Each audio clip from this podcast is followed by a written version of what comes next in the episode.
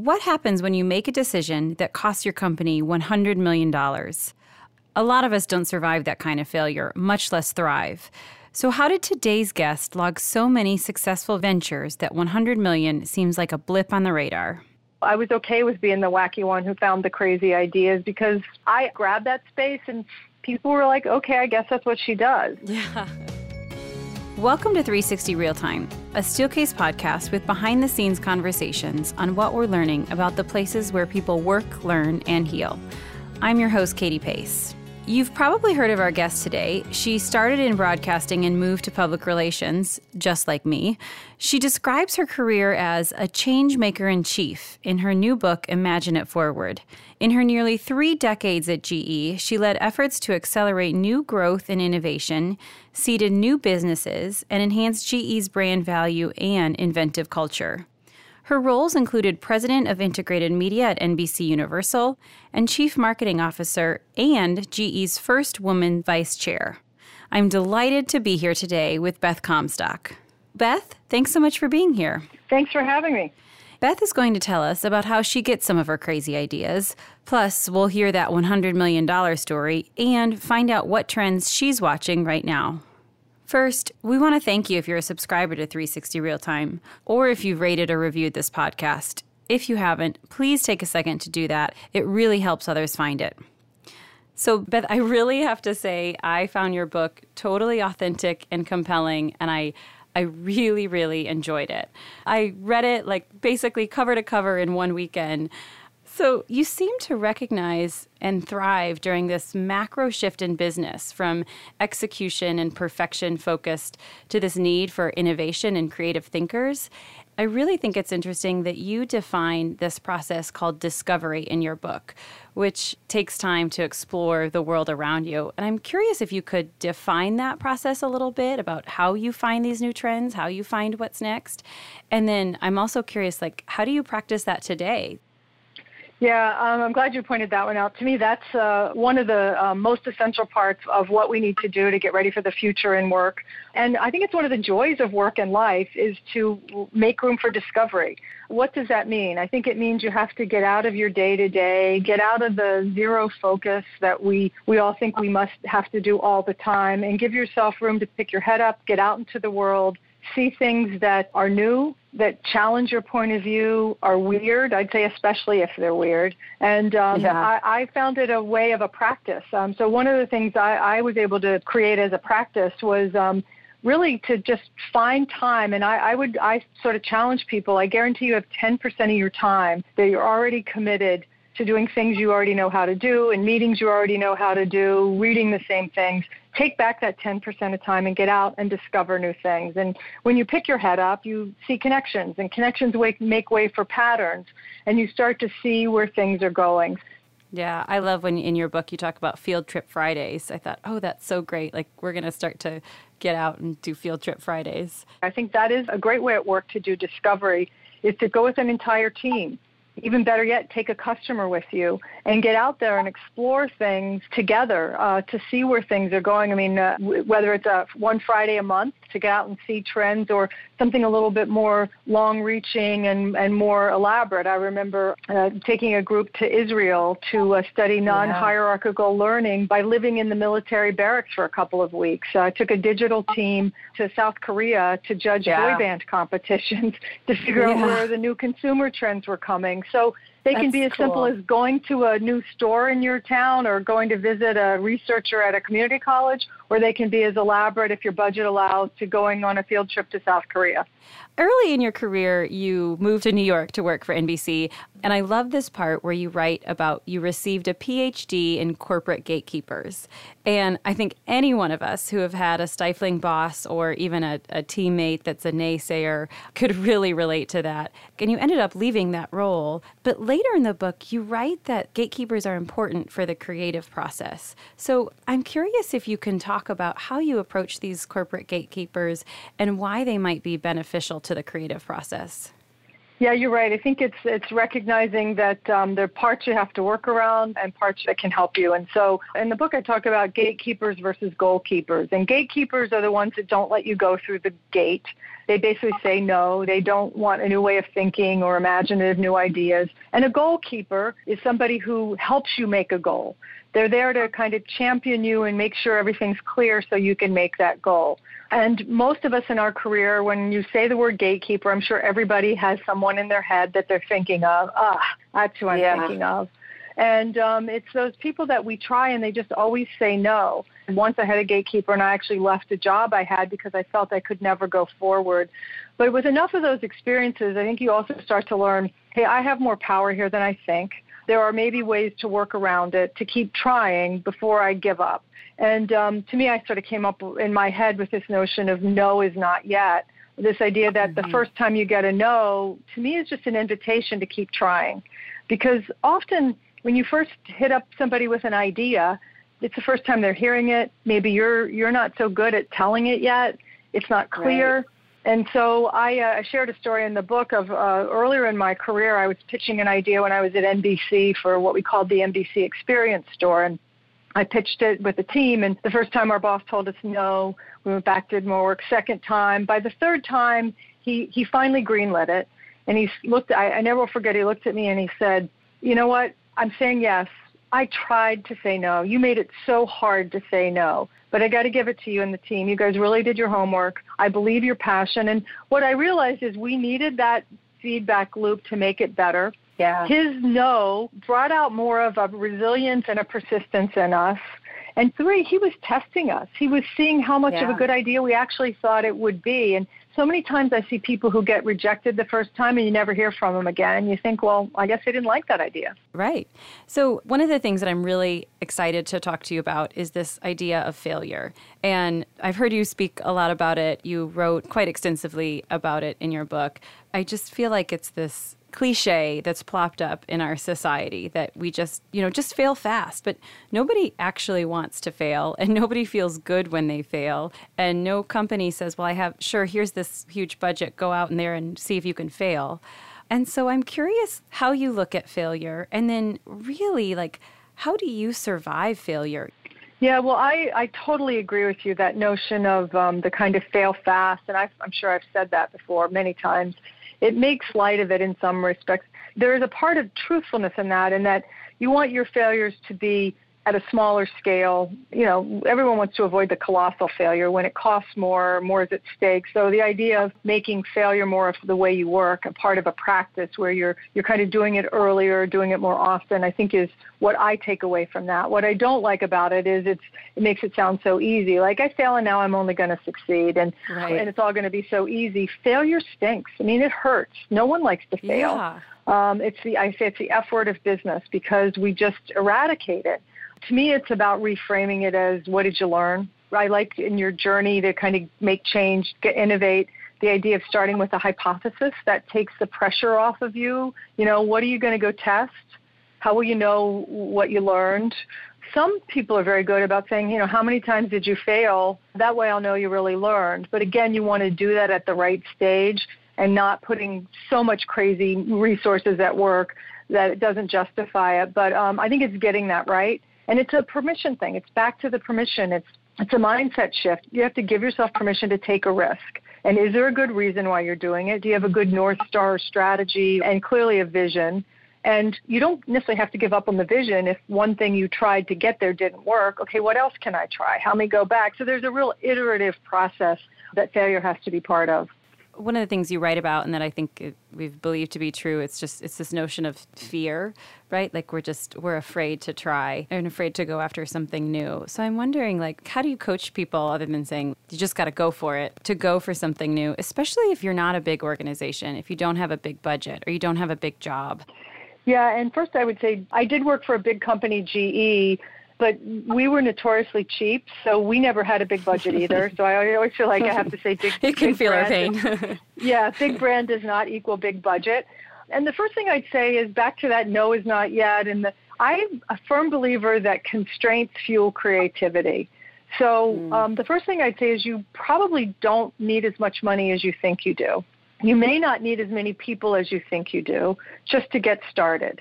Can you just get started and test something small to at least start to learn and get traction? Can you find a partner, somebody else who maybe has resources or capabilities, and you come together and do it? Can you build on top of something that someone else has already started? Often we get somewhat territorial, like it has to be totally my creation, my idea, my brilliance. And if you really believe in a better way and see a vision, it's not about your idea, it's about creating the momentum to make it happen um, especially in the marketing and brand side, we would often, in the early days, we, we would test with new startup uh, media companies who didn't have an advertising or sponsorship model. They didn't know what to charge. They were a small outlet. So we would go in often as development partners and we'd say, hey, we'll put the GE brand to work. Let's test and learn together we get something out of it as we learn this new platform. Maybe it's a new social media platform. We did this with Instagram, for example. You get something out of it because you get a big brand that's testing, and now whatever we figure out together, you can then go sell it to other customers who want to see that someone else has tried it first. That's a really good idea about starting with those small companies, and interesting to hear about Instagram and think about what it's become today. Yeah, exactly. I don't think that we would get the same good deal we did uh, in the beginning, but it really, for both of us, it was really more about the learning. And the other thing that happened with that, again, this is more related to brand building, but what we also liked about that is because it was a new, it was a new partnership. What do you mean? GE's working with Instagram. That's news it became a way yeah. to amplify the story as well. So we got additional value out of the story and the partnership beyond just the consumers we were reaching by having jet engine photos on Instagram. So, one of the other big topics that you write about in your time at NBC, you write a, a, lot about this idea of conflict. And for myself, and for I'm sure many of our listeners, this fear of conflict or tension holds us back from our passions, as you just said. And I love when you write striving to maintain harmony is dangerous. It silos honest criticism and allows people to serve up polite praise for bad ideas. I feel like that's maybe too many meetings that I've actually been in. so I'm wondering if you could tell us how are you able to overcome this fear and learn to live with the discomfort of conflict?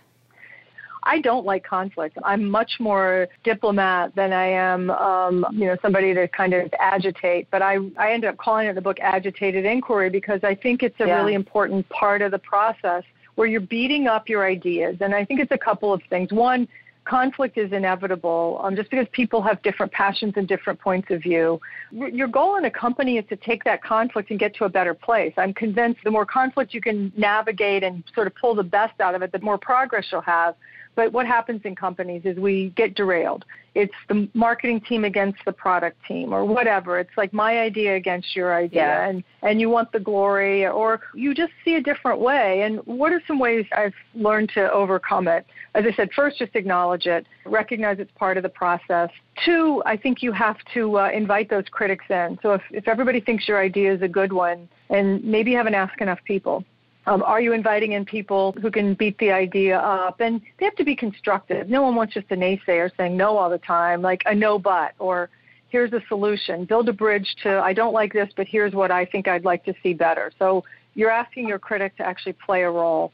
Sometimes I think you also have to get the team out of it's my idea versus yours and remind them what problem are we trying to solve. I think that's a great unifier especially if you can put a customer at the heart of that problem because yeah. if you don't have a customer, you don't have business. So you got to keep bringing it back to the customer or the problem you're trying to solve. I found that a great unifier.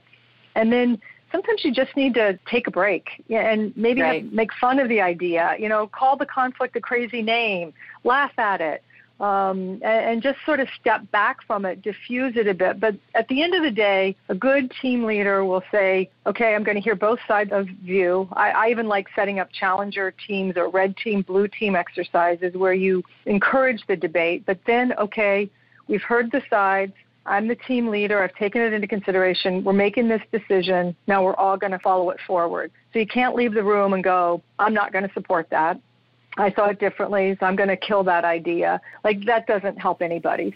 So I want to ask you about this story in your book, which you kind of mentioned this in one line, but it like really popped out at me and I can't stop thinking about it. So at one point in your book, you actually tell the story about the Ecomagination launch and how you had to fight some pretty tough battles to convince your colleagues that clean energy was the future, which some of us may sort of laugh at now that like you actually had to make that fight. And when you finally rolled it out, one of your largest customers called Jeff Immelt, the CEO of GE at the time, and they pulled their business. Yet Jeff didn't tell you this for years after, and you didn't actually know that. And I just have to ask you were you shocked when you finally learned about that? And what did that teach you that even though you had just made this fight, you had just launched this, he, he didn't tell you about that first initial pullback from the customer? Yeah, and you know, we had moved forward with Ecomagination, which was our clean tech effort, and we had had a, a group of enough customers to tell us they were struggling and needed help in clean tech, and they wanted you know models that would be profitable and uh, both ecological and economical, thus Ecomagination. So we had enough customer insight to say we'll back this. But not every customer liked it, and clearly we lost yeah. that customer to the tune of a $100 million, which in the scheme of things for GE wasn't going to bring the business down, but it still, you felt it. And the fact that yeah. Jeff didn't tell us, I always thought was just a great sign of innovation championship, of boldness, because I think one, he knew if we saw that, we would have lost our confidence as a development team. Um, two, I think it would have given ammunition if it were more widely known. It would have given yeah. ammunition to the teams to say, see, this is the stupidest idea ever. We, we've just lost this big client. And we were getting momentum. And uh, I mean, there were clearly some people who knew it wasn't like you know it was it was just he knew, but but he was able to contain it to help give us the momentum because he saw enough of our customers seeing that they needed it.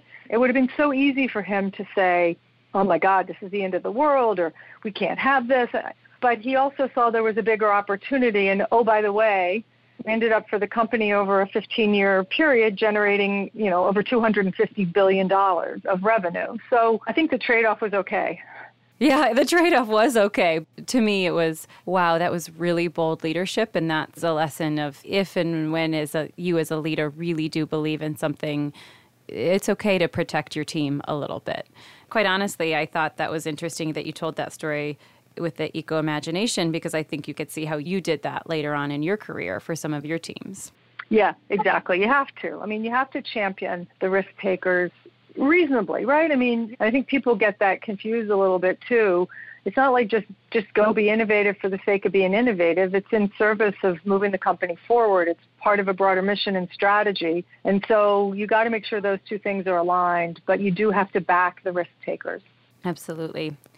So, this is Steelcase 360 real time. And at Steelcase, we spend a lot of time thinking about how the physical environment can support the ways people need to work. So, a lot of our listeners are interested in this digital transformation, the complexity of work today, and then thinking about that in terms of how their physical environment will need to change. And you mentioned the physical environment a few times throughout your book. But I'm wondering if you can tell us a little bit more and maybe, you know, just anecdotally, like if and or how you've seen the places where people work impact that creative process. Yeah, I love this question. I mean, I've really evolved my thinking based on those experiences. I mean, for one, I think people need different spaces for different kinds of work. I'm just convinced of that. You know, I think you see in most offices that have gone to open office plans, there's just a huge premium for the conference rooms because you also need times for people to get together. And you need times for solitary reflection. You need times for heavy focus. You need times just to kind of shoot the breeze, have fun, catch up and I, I'm, I love that you guys are creating this future, but I think for most of us at work, we're just on the cusp of some big breakthroughs here. It's a lot about psychology, human behavior, interactive science, it's the physical material. All these things come together. And um, mm-hmm. um, I mean, part of what I wrote the book about was sort of saying we got to fight back a bit here against the we're still like having the effects of the industrial revolution in business. Now we've got the machine age of, you know, data machine age. And our models haven't changed. We're not just cogs in a wheel. We're just not containers that you know need to be slot into a box somewhere. We need to be vibrant, yeah. thriving humans. We need time to focus, and we need time to wallow in thought. We need time to write. We need spaces like white Well, So that would be the office spaces I've seen that create more fluidity to how people spend their day. I think the future of work is much more about fluid professional definitions. It's about mission based teams that you may Yeah. have functional expertise, but you come together to a, solve a mission. And that means you sit in different places to solve that problem than you do when you're going deep in your expertise. And so, again, I think we need to think about the outcomes and the ways to work to get there and then develop our space and our experience around that. And I'm sure you guys are doing that. Yeah, that's great. We are. I mean, we're talking a lot about team based work being the future. There's been a lot written about team based work, and I think the issues driving that are the need for innovation, the need for creativity, dealing with the fourth industrial revolution and digital transformation. All of those Yeah, I. I absolutely agree. Yep. I have two questions that are are mostly just about you that you write about in the book or that you often speak about. And the first one is you confess that one of your early fears you had to conquer was this notion of introversion. Like you write that you actually overcame introversion. And a couple years ago we did a bunch of work with Susan Cain when her book came out. And I'm wondering what your advice to introverts working in the business climate today that can feel really biased towards extroverts. Yeah, I mean, I, I think for a long time business has been just modeled as an extrovert arena. I mean, think about it. It's like the gladiator pit, and you know, you're duking it out. And if, if you're an introvert, yeah, right. I mean, I know, gee, we even had a room called the pit. Um, Oh, and, gosh, and, you know, yeah. it could be very intimidating if you weren't extroverted to have to go into the pit. I remember once, I think I put in the book, there was one of these like silly motivational posters in the back of one of the rooms that like, you know, one of those eat or get eaten, you know, so like Oh, every room you go into it, they have that very different from the, the you know, kind of uh, startup posters we imagine or we saw in the Facebook movie. But um, I do think um, as an introvert, one, I, I talked about being introverted, one, because it was just something I felt I had to I had to overcome and embrace equally. And I think it is that point, like quiet people are in our midst. And that's why Susan's book was so helpful because it was about being quiet.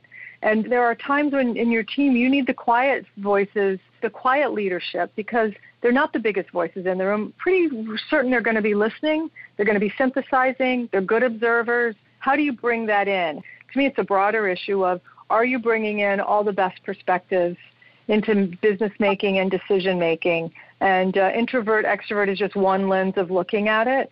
And introverts, I think it's um, there's an extrovert part of you in there somewhere. You have to summon it. You have to give yourself permission to kind of take it one step at a time. For myself, it was like putting an idea out there, even though I was afraid to or I felt no one would hear me. Um, so you have to challenge yourself sometimes just to, you know, kind of be a bit more extroverted, to be able to be heard, and for people to appreciate the contributions you have. One of the things that I was really struck with after reading your book was that it's not a women's leadership book. You don't explicitly talk about your role as one of the only women leaders at GE, but yet it's sort of this implicit theme throughout your book. And I as I was read it, I thought, well gosh, I wonder if being one of the only women leaders at times, not always, because you have some other strong women alongside you at times, but at times it felt like you were one of the only women leaders. Is that one of the reasons that you considered yourself the outsider inside? For sure, that fueled that perspective. I, I, um, I talk in the book about an outsider inside, and it's really this ability to have the perspective. And I think back to the discovery and being able to pull in trends from the outside world and make them resonate inside. You have to have that translation function, so you have to be enough outside to see it, and then enough inside to speak the language. And I think that having you know been a woman at a part time in business when there weren't as many women i think also the fact that i came up in business first as a communicator then as a marketer somebody who was seen as mm-hmm. more creative all those things gave me a bit of an outsider's perspective and seen as an outsider in a heavy tech financial oriented company and so in some ways I think I learned to use this to my advantage. I was able to become even more creative. I was okay with being the wacky one who found the crazy ideas because I grabbed that space and people were like, okay, I guess that's what she does.